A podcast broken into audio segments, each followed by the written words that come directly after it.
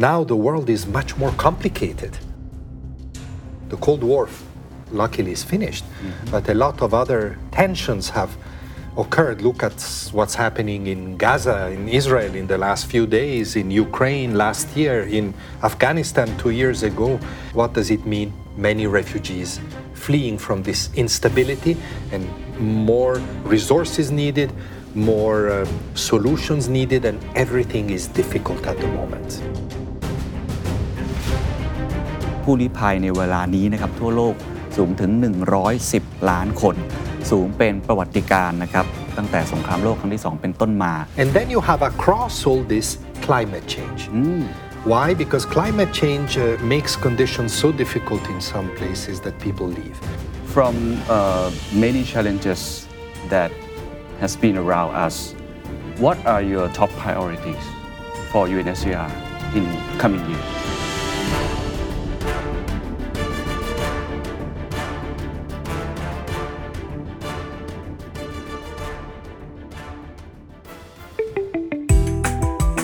This is the Standard Podcast. Eye-opening for your ears.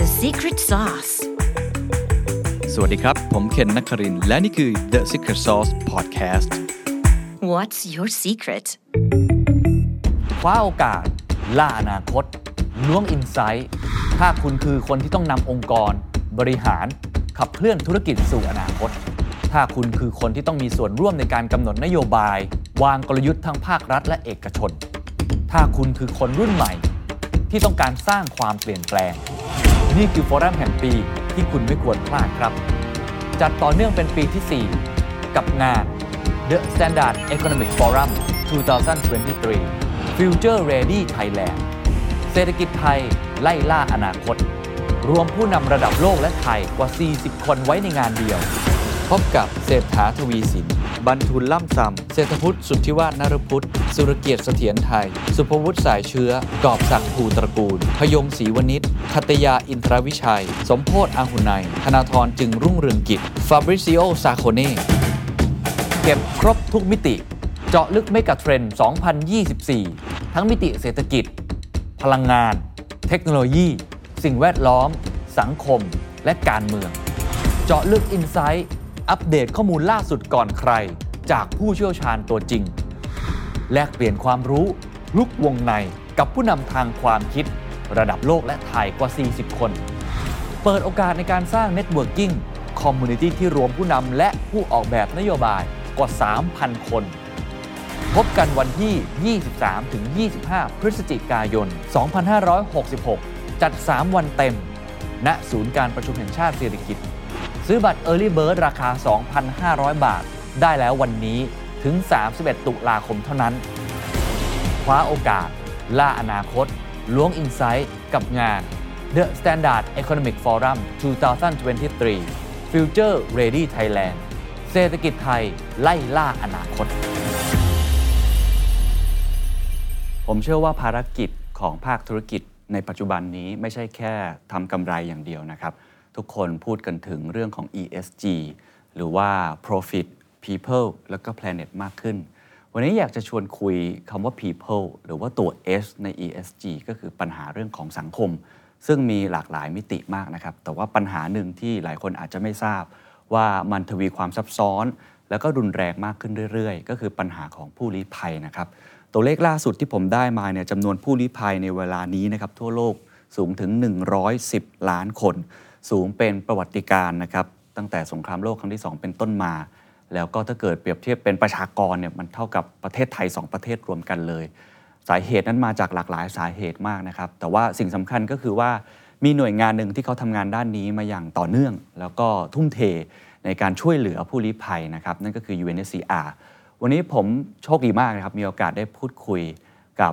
UNHCR ที่เป็น High Commissioner เลยนะครับ นั่นก็คือคุณฟิลิปโป กรันดี ท่านเป็น High Commissioner ที่ดูแลด้านนี้โดยตรง แล้วก็เข้าใจเรื่องของปัญหาแล้วก็โซลูชันต่างๆ สิ่งที่เราจะพูดคุยกันแน่นอนก็จะพูดคุยกันถึงเรื่องของปัญหาในระดับโลกว่ามันเป็นอย่างไรในตอนนี้ พูดถึงว่าปัจจัยที่ทำให้เกิดปัญหาเหล่านี้มันซับซ้อนมากขึ้นเป็นอย่างไร แล้วก็สำคัญที่สุดที่จะน่าจะใกล้ตัวกับคุณผู้ฟังคุณผู้ชม The Secret Sauce มากที่สุดก็คือ ภาคธุรกิจนะครับหรือว่าภาคองค์กรเอกชนเนี่ย จะทำอะไรได้บ้างนะครับผมใบ้นิดนึงคือสิ่งที่น่าสนใจคือตอนนี้มันมีส่วนหนึ่งที่เราอาจจะทำกันบ้างอยู่แล้วก็คือเป็น donors นะครับหรือว่าเป็นคนที่บริจาคเงินให้กับ UNHCR ซึ่งก็ยังต้องการเงินเหล่านี้อยู่ไปช่วยเหลือ แต่อีกมุมหนึ่งตอนนี้สามารถเป็นพาร์ทเนอร์ได้ คือทำตั้งแต่ต้นทาง แล้วผมคิดว่านี่มันเป็นภารกิจหนึ่งของภาคธุรกิจที่จำเป็นต้อง address กับปัญหาที่มันใกล้ตัวกับพวกเรามากขึ้นเรื่อยๆ โดยเฉพาะในประเทศไทยเองนะครับก็มีความท้าทายเรื่องคนไร้รัฐ คนไร้สัญชาติ หรือว่าผู้ลี้ภัยบริเวณชายแดนไทยเมียนมา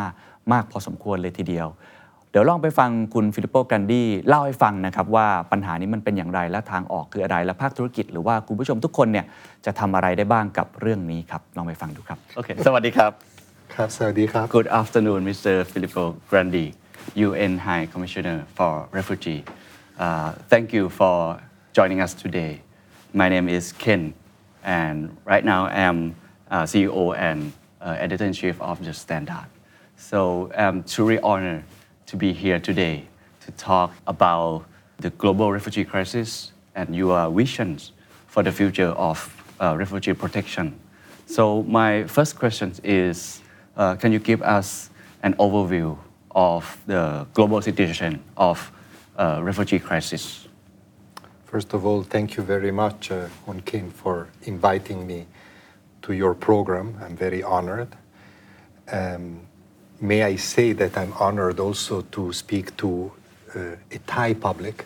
I started my long, long career working on humanitarian issues here in Thailand. So Wow. for me, it's uh, also always a homecoming to come back to the country where I started, and I started learning about refugees as well because my first uh, job here was with Cambodian refugees in Wow. those faraway days.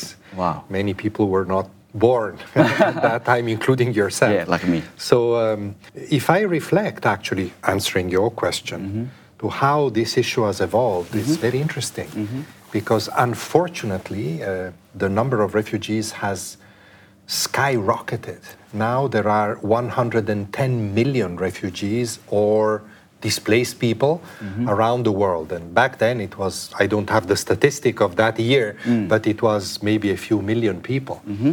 So, and you know, back then when I worked here in the 80s, was the Cold War. In mm. fact, Thailand was on the border of the Cold War because uh, communist regimes in the, on the east of the country and the uh, refugees were crossing that divide. Mm. Now the world is much more complicated. The Cold War, luckily, is finished, mm-hmm. but a lot of other tensions have occurred. Look at what's happening in Gaza, in Israel in the last few days, in Ukraine last year, in Afghanistan two years ago.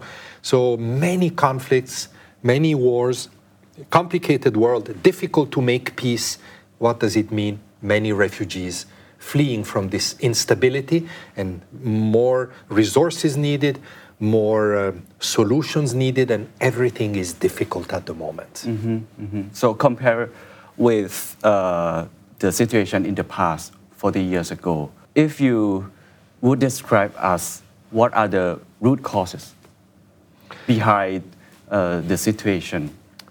for, you know, in the UN, in UNHCR, we say that refugees are people that are escaping from uh, violence or war or persecution or human rights violations.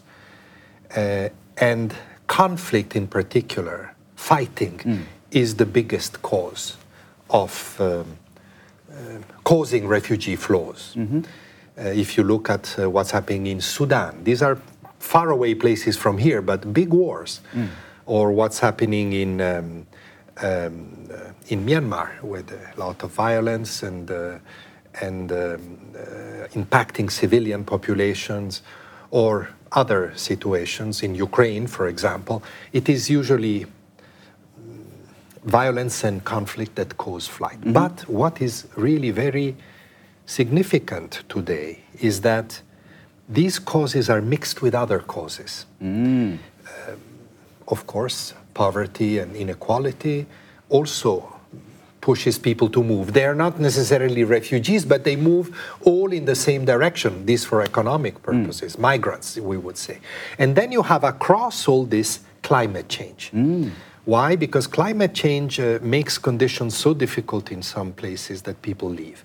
And what is very interesting is that climate change, very often in poor places like Africa, for example, becomes a cause of conflict because poor communities fight with each other for smaller resources little water, little access to water because it has dried up because of uh, uh, climate change. This is an easy example. And so you can see how all these causes are interlinked and the flows become bigger and bigger and more and more complicated to handle. Okay, get it. So the more is getting more uh, complicated and complex. So what are the critical emergency UNHCR is dealing with? UNHCR, of course, deals with many of these situations, also mixed situation in which you, which you may have climate change, economic reason, and conflict reason. But our strong focus is, of course, people fleeing from uh, refugees, people fleeing from conflict and persecution. And if you look at from that angle, you know, we have many operations in Africa. Uh, the war in Sudan mm-hmm. has has already displaced in six months five million people. Mm. Ukraine, I think everybody has followed what happened last year the Russian invasion, the bombing of civilian mm-hmm. infrastructure, of cities. Mm-hmm. Lots of people went out, millions and millions of refugees in European countries and also displaced people in South Ukraine. Mm-hmm. Now people are talking a lot about Middle East, but we should not forget all the crises that mm. were already there. This is the big problem. Mm-hmm. I give you one last example, and that's the reason why I'm here in Bangkok. One more reason is that today we organized a, a meeting, a conference on the situation of the Rohingya refugees. The Rohingya refugees are from a Muslim community in Myanmar, in the um, western side of Myanmar. For a long time, they have been discriminated and they have, un- they have suffered big violence. And uh, six years ago, one million went to Bangladesh, which is just next door. So now, at that time, there was a lot of interest and a lot of support.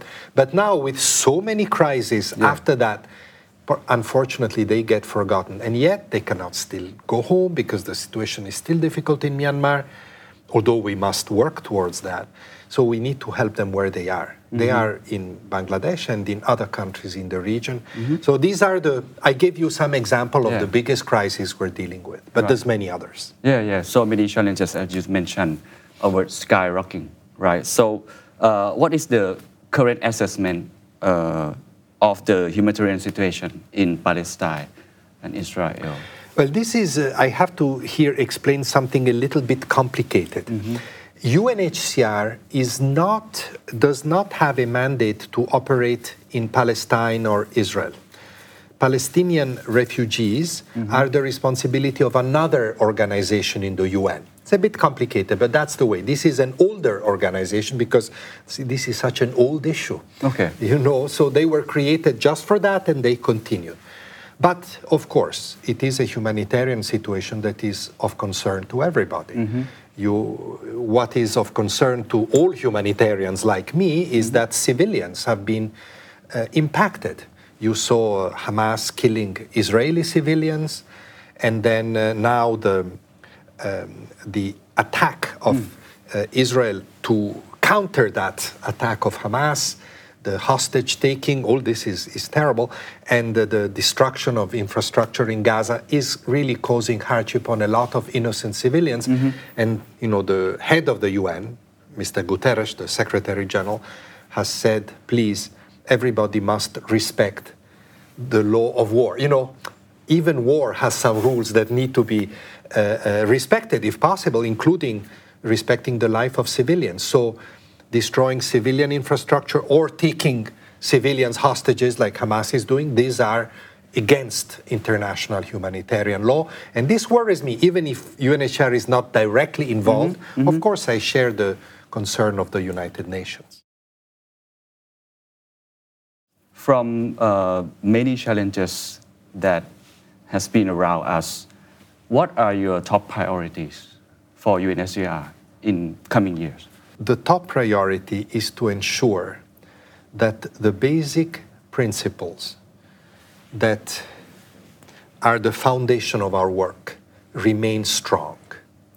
And what is the, ba- the main principle? You know, in the end, refugee issues are very complicated, but you can give one example to describe the most important issue. If somebody, if like you or me, mm-hmm. we are protected by our countries. Mm-hmm. You are protected by Thailand as a Thai citizen. I'm protected by Italy as an Italian citizen. But if something, God forbid, very bad happens in our country and our government cannot protect us anymore because there is a conflict or the government turns against us mm. Uh, for whatever reason, then we lose the protection of our government. We escape to another country, and that country must give us protection. It is a duty of all countries. Uh, in fact, it is a duty of the international community to give protection to people that have lost, for many reasons, the protection of their country. I would like this principle of protection. This is why we talk about international protection. I would like this principle to be maintained and strengthened. There are many, many threats to that. Many countries don't want to do that. Many countries say this is old fashioned, we need to have new rules, it's too complicated, but I think it's not too complicated. You know, in all the history of all cultures, hmm. people that have to escape, for example, because there is a war, have the right to receive protection. Hmm. So I think it's important to maintain that. Then all the rest, of course, my ambition or the ambition of UNHCR, the objectives, is of course to adapt our work to this very complicated world. Hmm. World become better, more active in climate action, for mm-hmm. example, that is also a prevention of mm-hmm. refugees or refugee flows. Or, um, you know, when refugee situations are very big, like we see in Bangladesh today, last for very long, how can we ensure that people are supported for many years when the interest goes away? Mm. We have to be creative. And for that, we don't need only states or UN organization. Mm. We need societies to help us, private sector to help us, development organization. That's why we are expanding our reach to all these interlocutors. Mm. I just came back from uh, World Bank IMF annual meetings. Marrakesh. Yeah, in Marrakesh, and it's really interesting because uh, Ajay Banga, President World Bank, uh, said on the stage that the world is getting more complicated, intervene challenges, and they have to create a new playbook for addressing these challenges. So, from, from your perspective, do you think uh, UNHCR have to create a new playbook for, for addressing all these challenges? You know, important organizations like the World Bank, it's good that they say this because, of course, we need a new playbook, and they are well placed with their resources, their experience, their mandate to um, reduce the world poverty. They're well placed to write the new playbook. You know, mm-hmm. we are in the middle of the playbook, unfortunately. we are in the pages of the playbook, so we want this to, ah. to happen, and we want those that write the playbook, mm-hmm. decision makers, political leaders, mm. business leaders. Mm-hmm. We want them to listen to people like us that are out there mm. in the field with the refugees, with the vulnerable people, because we know what is needed. Mm. And you know, I fully agree with Ajay Banga. By the way, you know, we have a great partnership with the World Bank mm-hmm. that really is trying to to look at new ways to help vulnerability. Mm-hmm. But what what we need is for them that's my challenge to them all the time is understand that normally the, when there used to be a crisis the old playbook said okay humanitarian agencies you go deal with the crisis Yes. then when you're done we come and we look at the long term finish. Finish. now you need to look at the long term in the beginning uh, I was, uh, maybe not many Thai people know where this is, but I was in Chad. Chad is, Chad. A, Chad is a big country in Africa, in the middle of Africa. Okay. It is at the moment in the middle of a big crisis, humanitarian crisis, because it has a border with Sudan, mm. which where there is a war. Mm. So many Sudanese people, up to now 400,000, have gone into Chad. Mm. So we have a humanitarian operation. This is our duty as UNHCR, together with the government of Chad. But what we did is we asked the World Bank, come with us at the beginning. So I went there with I one see. of uh, Ajay uh, Banga's deputies. Okay. And together, you know, we looked at what UNHCR does short term, immediately to save lives, together with our other partners, and what the World Bank can do from the beginning to ensure that when humanitarian assistance goes down, which happens quite quickly, they can invest in the long term, in education system, in um, sustainable energy, in uh, food security, so that you know if you build the food security of this vulnerable population at the beginning, then you don't need to mobilize food distributions for many years Agreed. because they can grow their own food. I'm giving you a simple example, which is quite yeah. complicated to do, but that's why we want uh, the World Bank or development organization like the ones in Marrakesh to come quickly and to invest resources early, like we do, but with a longer horizon. Okay. Oh, thank you for your answer. It resonates to uh, my next question. Uh, I think today business landscape is changing, and businesses uh, are increasingly recognizing the importance of ESG. And I think, in particular, the societal component of ESG is becoming important. Uh, so, as businesses uh, realize that they have a role, you know, have a role to play in addressing social challenge, challenges such as uh, refugee crisis. So, uh, what are your thoughts on the role of businesses? I agree with you. And thank you for the work you are doing to encourage them in that direction. Um, you know, the traditional, you know very well, the traditional role of businesses in respect to our issues, humanitarian problems, was one of philanthropy. Mm-hmm. Businesses give money to help with the humanitarian efforts, donations. Mm. And don't get me wrong, this is still very important. we still benefit a lot, including here in Thailand. You know, individuals and, and companies and other private organizations are actually donating funds to our effort, and we are very grateful for that. I want to Yeah. take this opportunity to thank all of them. But I think businesses have realized that they can do more than that. Mm. They can be not just donors, mm. but partners mm. in responding to crisis. And I can give you so many, you know, I, I get very passionate about this. I can give you many examples of how, with some big private enterprises, like um, IKEA, for example, you know, the mm-hmm. furniture company, or Vodafone, mm. telecommunication, or Google, mm-hmm. tech company, and many, many others, or, you know, Uniqlo in Japan, the, the clothing company, they have become partners. For example, we work with them in employing refugees, mm. giving employment, or even simply uh, giving skills training to refugees in many situations because that allows them to become employable, which is really the best protection you can give to any of them. With many companies, we partner around technology.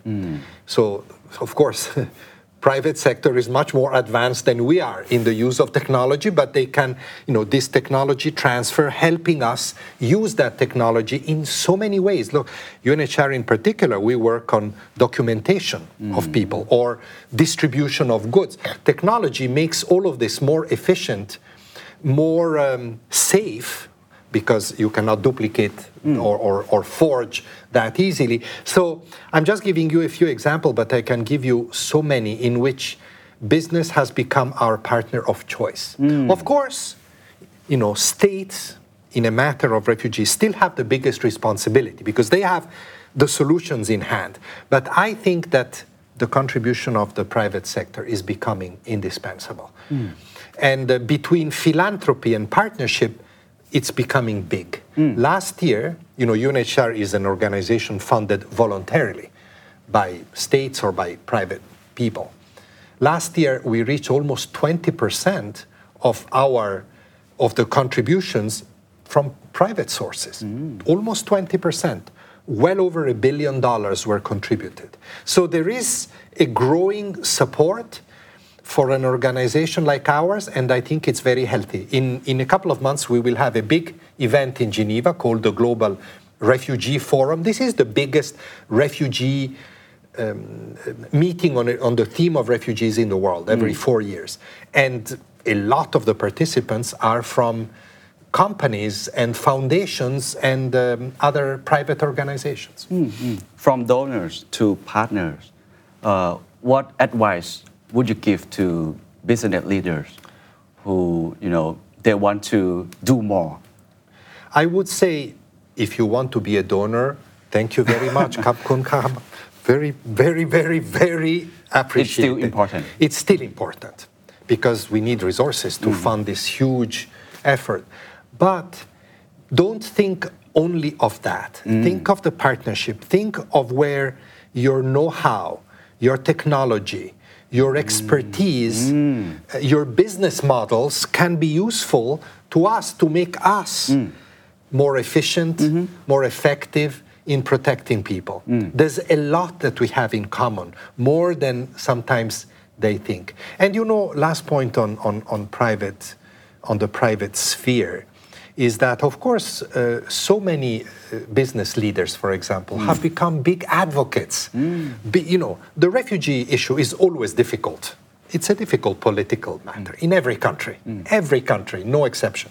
I think that businesses that see the importance of this, because business leaders have such a big influence, can really help us also in the public domain, making the case of, for refugees. You know, in the United States, in Europe, uh, in Australia, I was there not so long ago. Um, many, um, you know, the question of refugees is very controversial, but many companies are saying, okay, you know, every year out of, I just give you an example, of 100 people that we employ, we will employ five refugees. Fantastic. This does not penalize much because it's only five on 100, but those five are now likely to be integrated in society or included in society. So these are the type of things, advocacy and practical thing where really partnership is great. From those who might be unfamiliar with refugee crisis, uh, I think they are, they think this is too far, not relevant to them. You know, too many challenges that they have faced. So, uh, what is your thought, or what is your advice, what is your wake-up call, call to action for them? I would say two things. One is, in a way, to also say, of course, this is one of the many challenges that the world is facing. Climate change is another one. Uh, poverty, global poverty, inequality is another one. And the list, as you know, is very long. My appeal to business, to the business communities, you choose which global cause is relevant to you, hmm. Hmm. but do choose one at least, hmm. because these global challenges are not far away, are around the corner, or even by now they have. They are not even round the corner. They're already in front of us. Right. Be it climate, the impact of inequality, conflict, and refugees as well.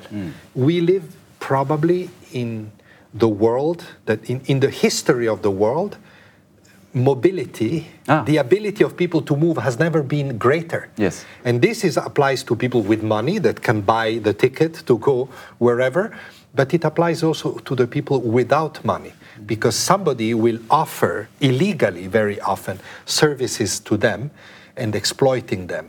No matter what, people can move. And if people must move either because they are in a war as a refugee or because they are very poor as a migrant, they will move. And then they are not anymore a faraway issue, but they're an issue on our doorstep, mm. for which we have a responsibility, but also a necessity to do something. So this is not just an abstract cause, very nice thing to do in the evening after you finish your work, is part of our daily lives. Mm. Wow, amazing answer. Thank you.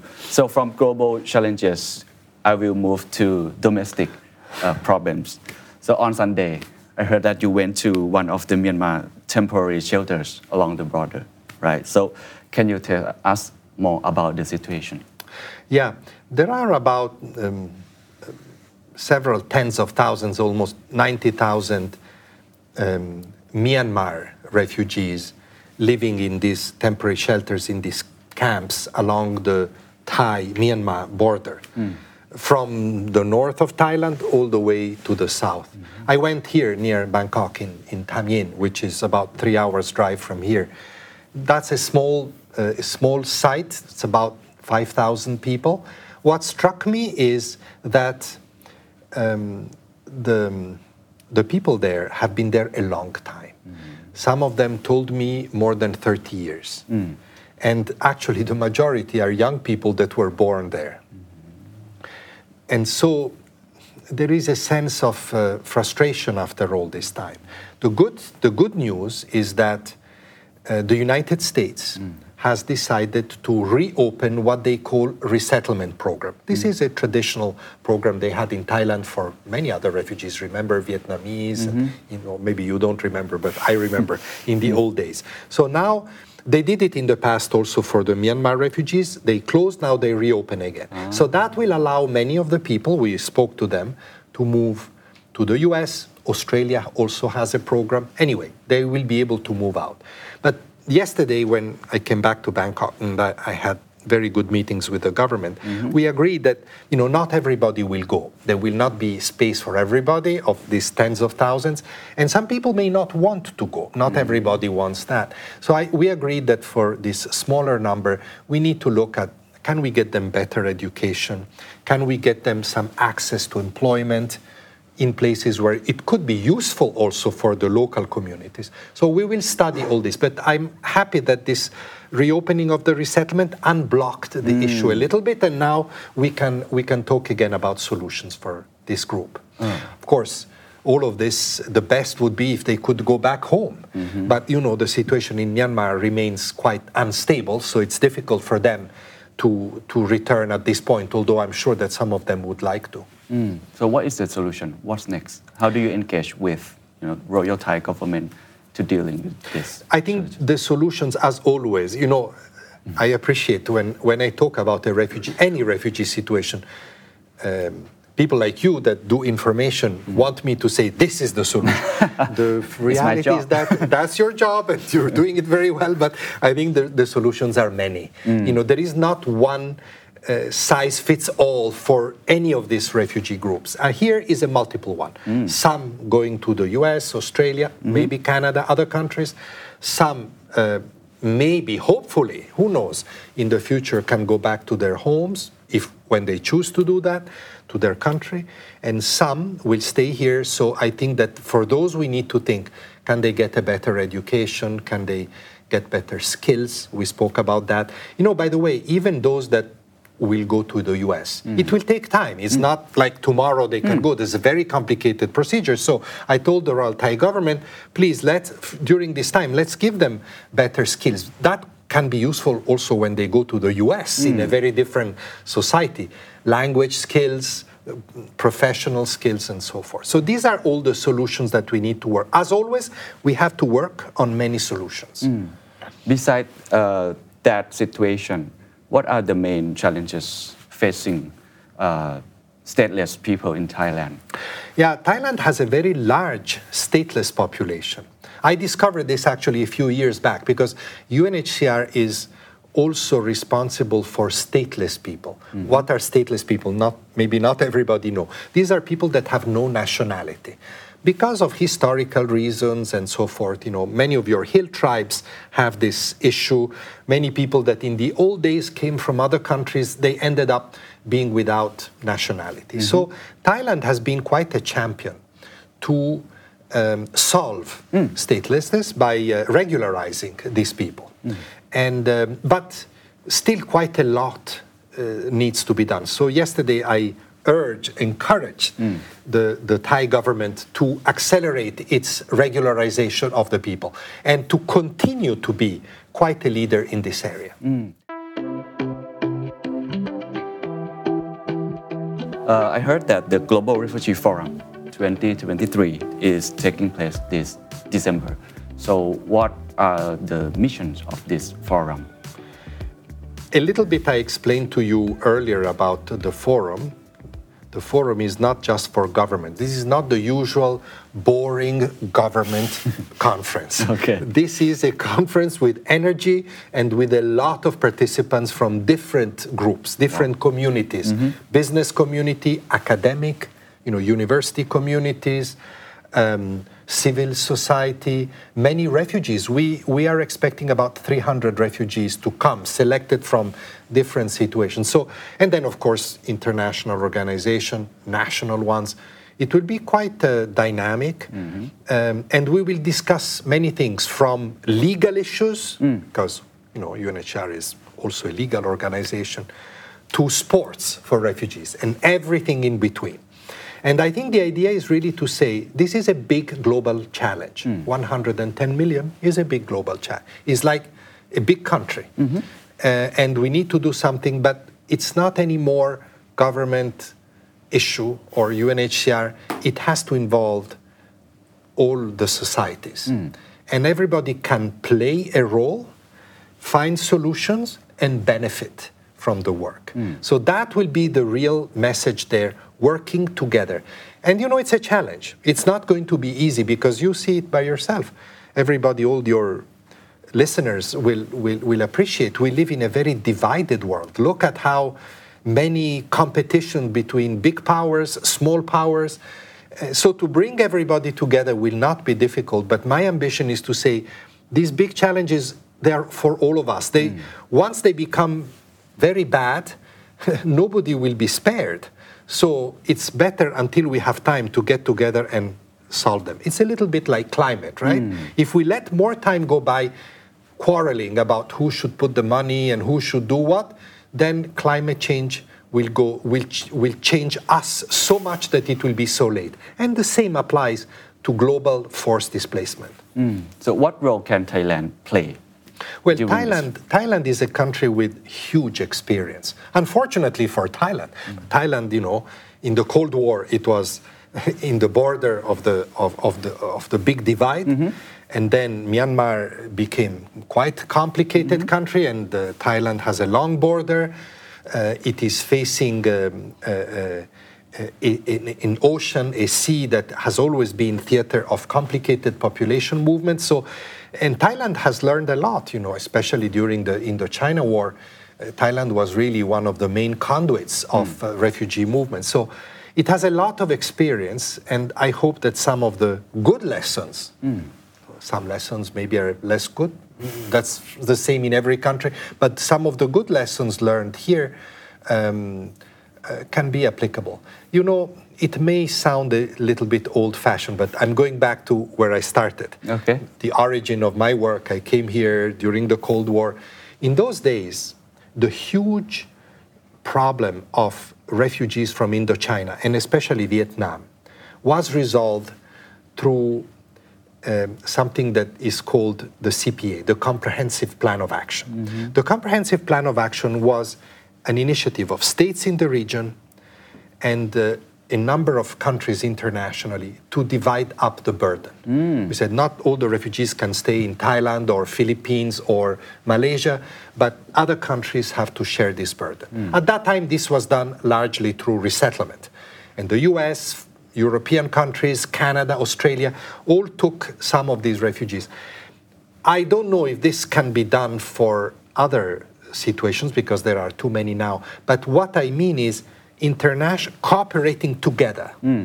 And in those days, remember, still across the Cold War divide, operating together is the solution. Hmm. And this is what, you know, Thailand is at the heart of a region that in the past was in the forefront of finding solutions. And I think that this would be its main contribution. And can I say one more thing? Sure. Thailand is a generous country. Hmm. I'm surprised by um, even seen from our perspective, and I'm sure other organizations the same, there's a lot of generous donors. I think it is in your culture to help discreetly, not publicly, the people who are suffering, who are more disadvantaged.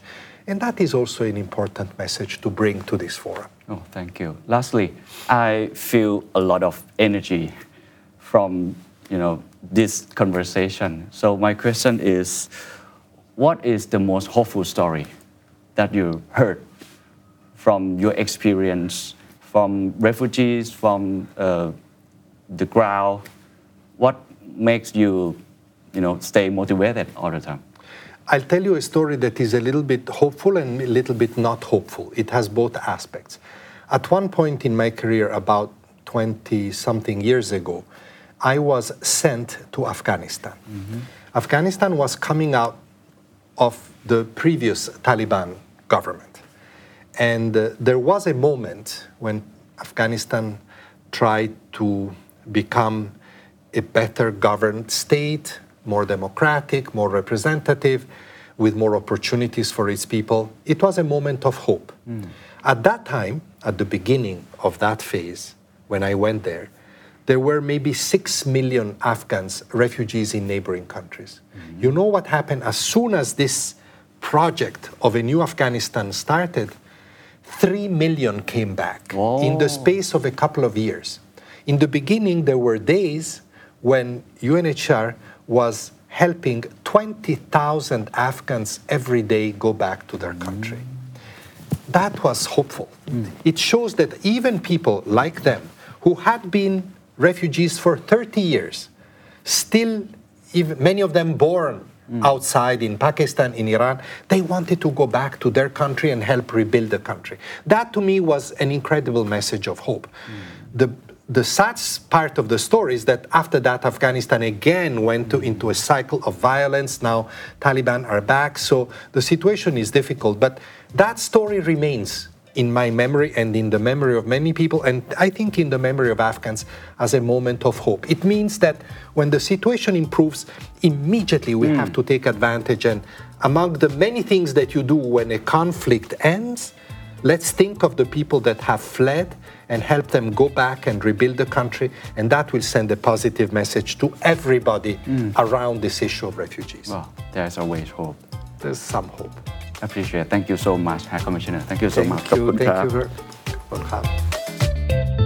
And that's the secret sauce. ถ้าคุณชื่นชอบ The Secret Sauce เอพิโซดนี้นะครับ ก็ฝากแชร์ให้กับเพื่อนๆ คุณต่อด้วยนะครับ และคุณยังสามารถติดตาม The Secret Sauce ได้ใน Spotify SoundCloud Apple Podcast Podbean YouTube และ Podcast Player ที่คุณใช้อยู่นะครับ และอย่าลืมติดตาม Facebook Fanpage The Secret Sauce เข้ามาติชมเข้ามาพูดคุยกับผมได้เลยนะครับ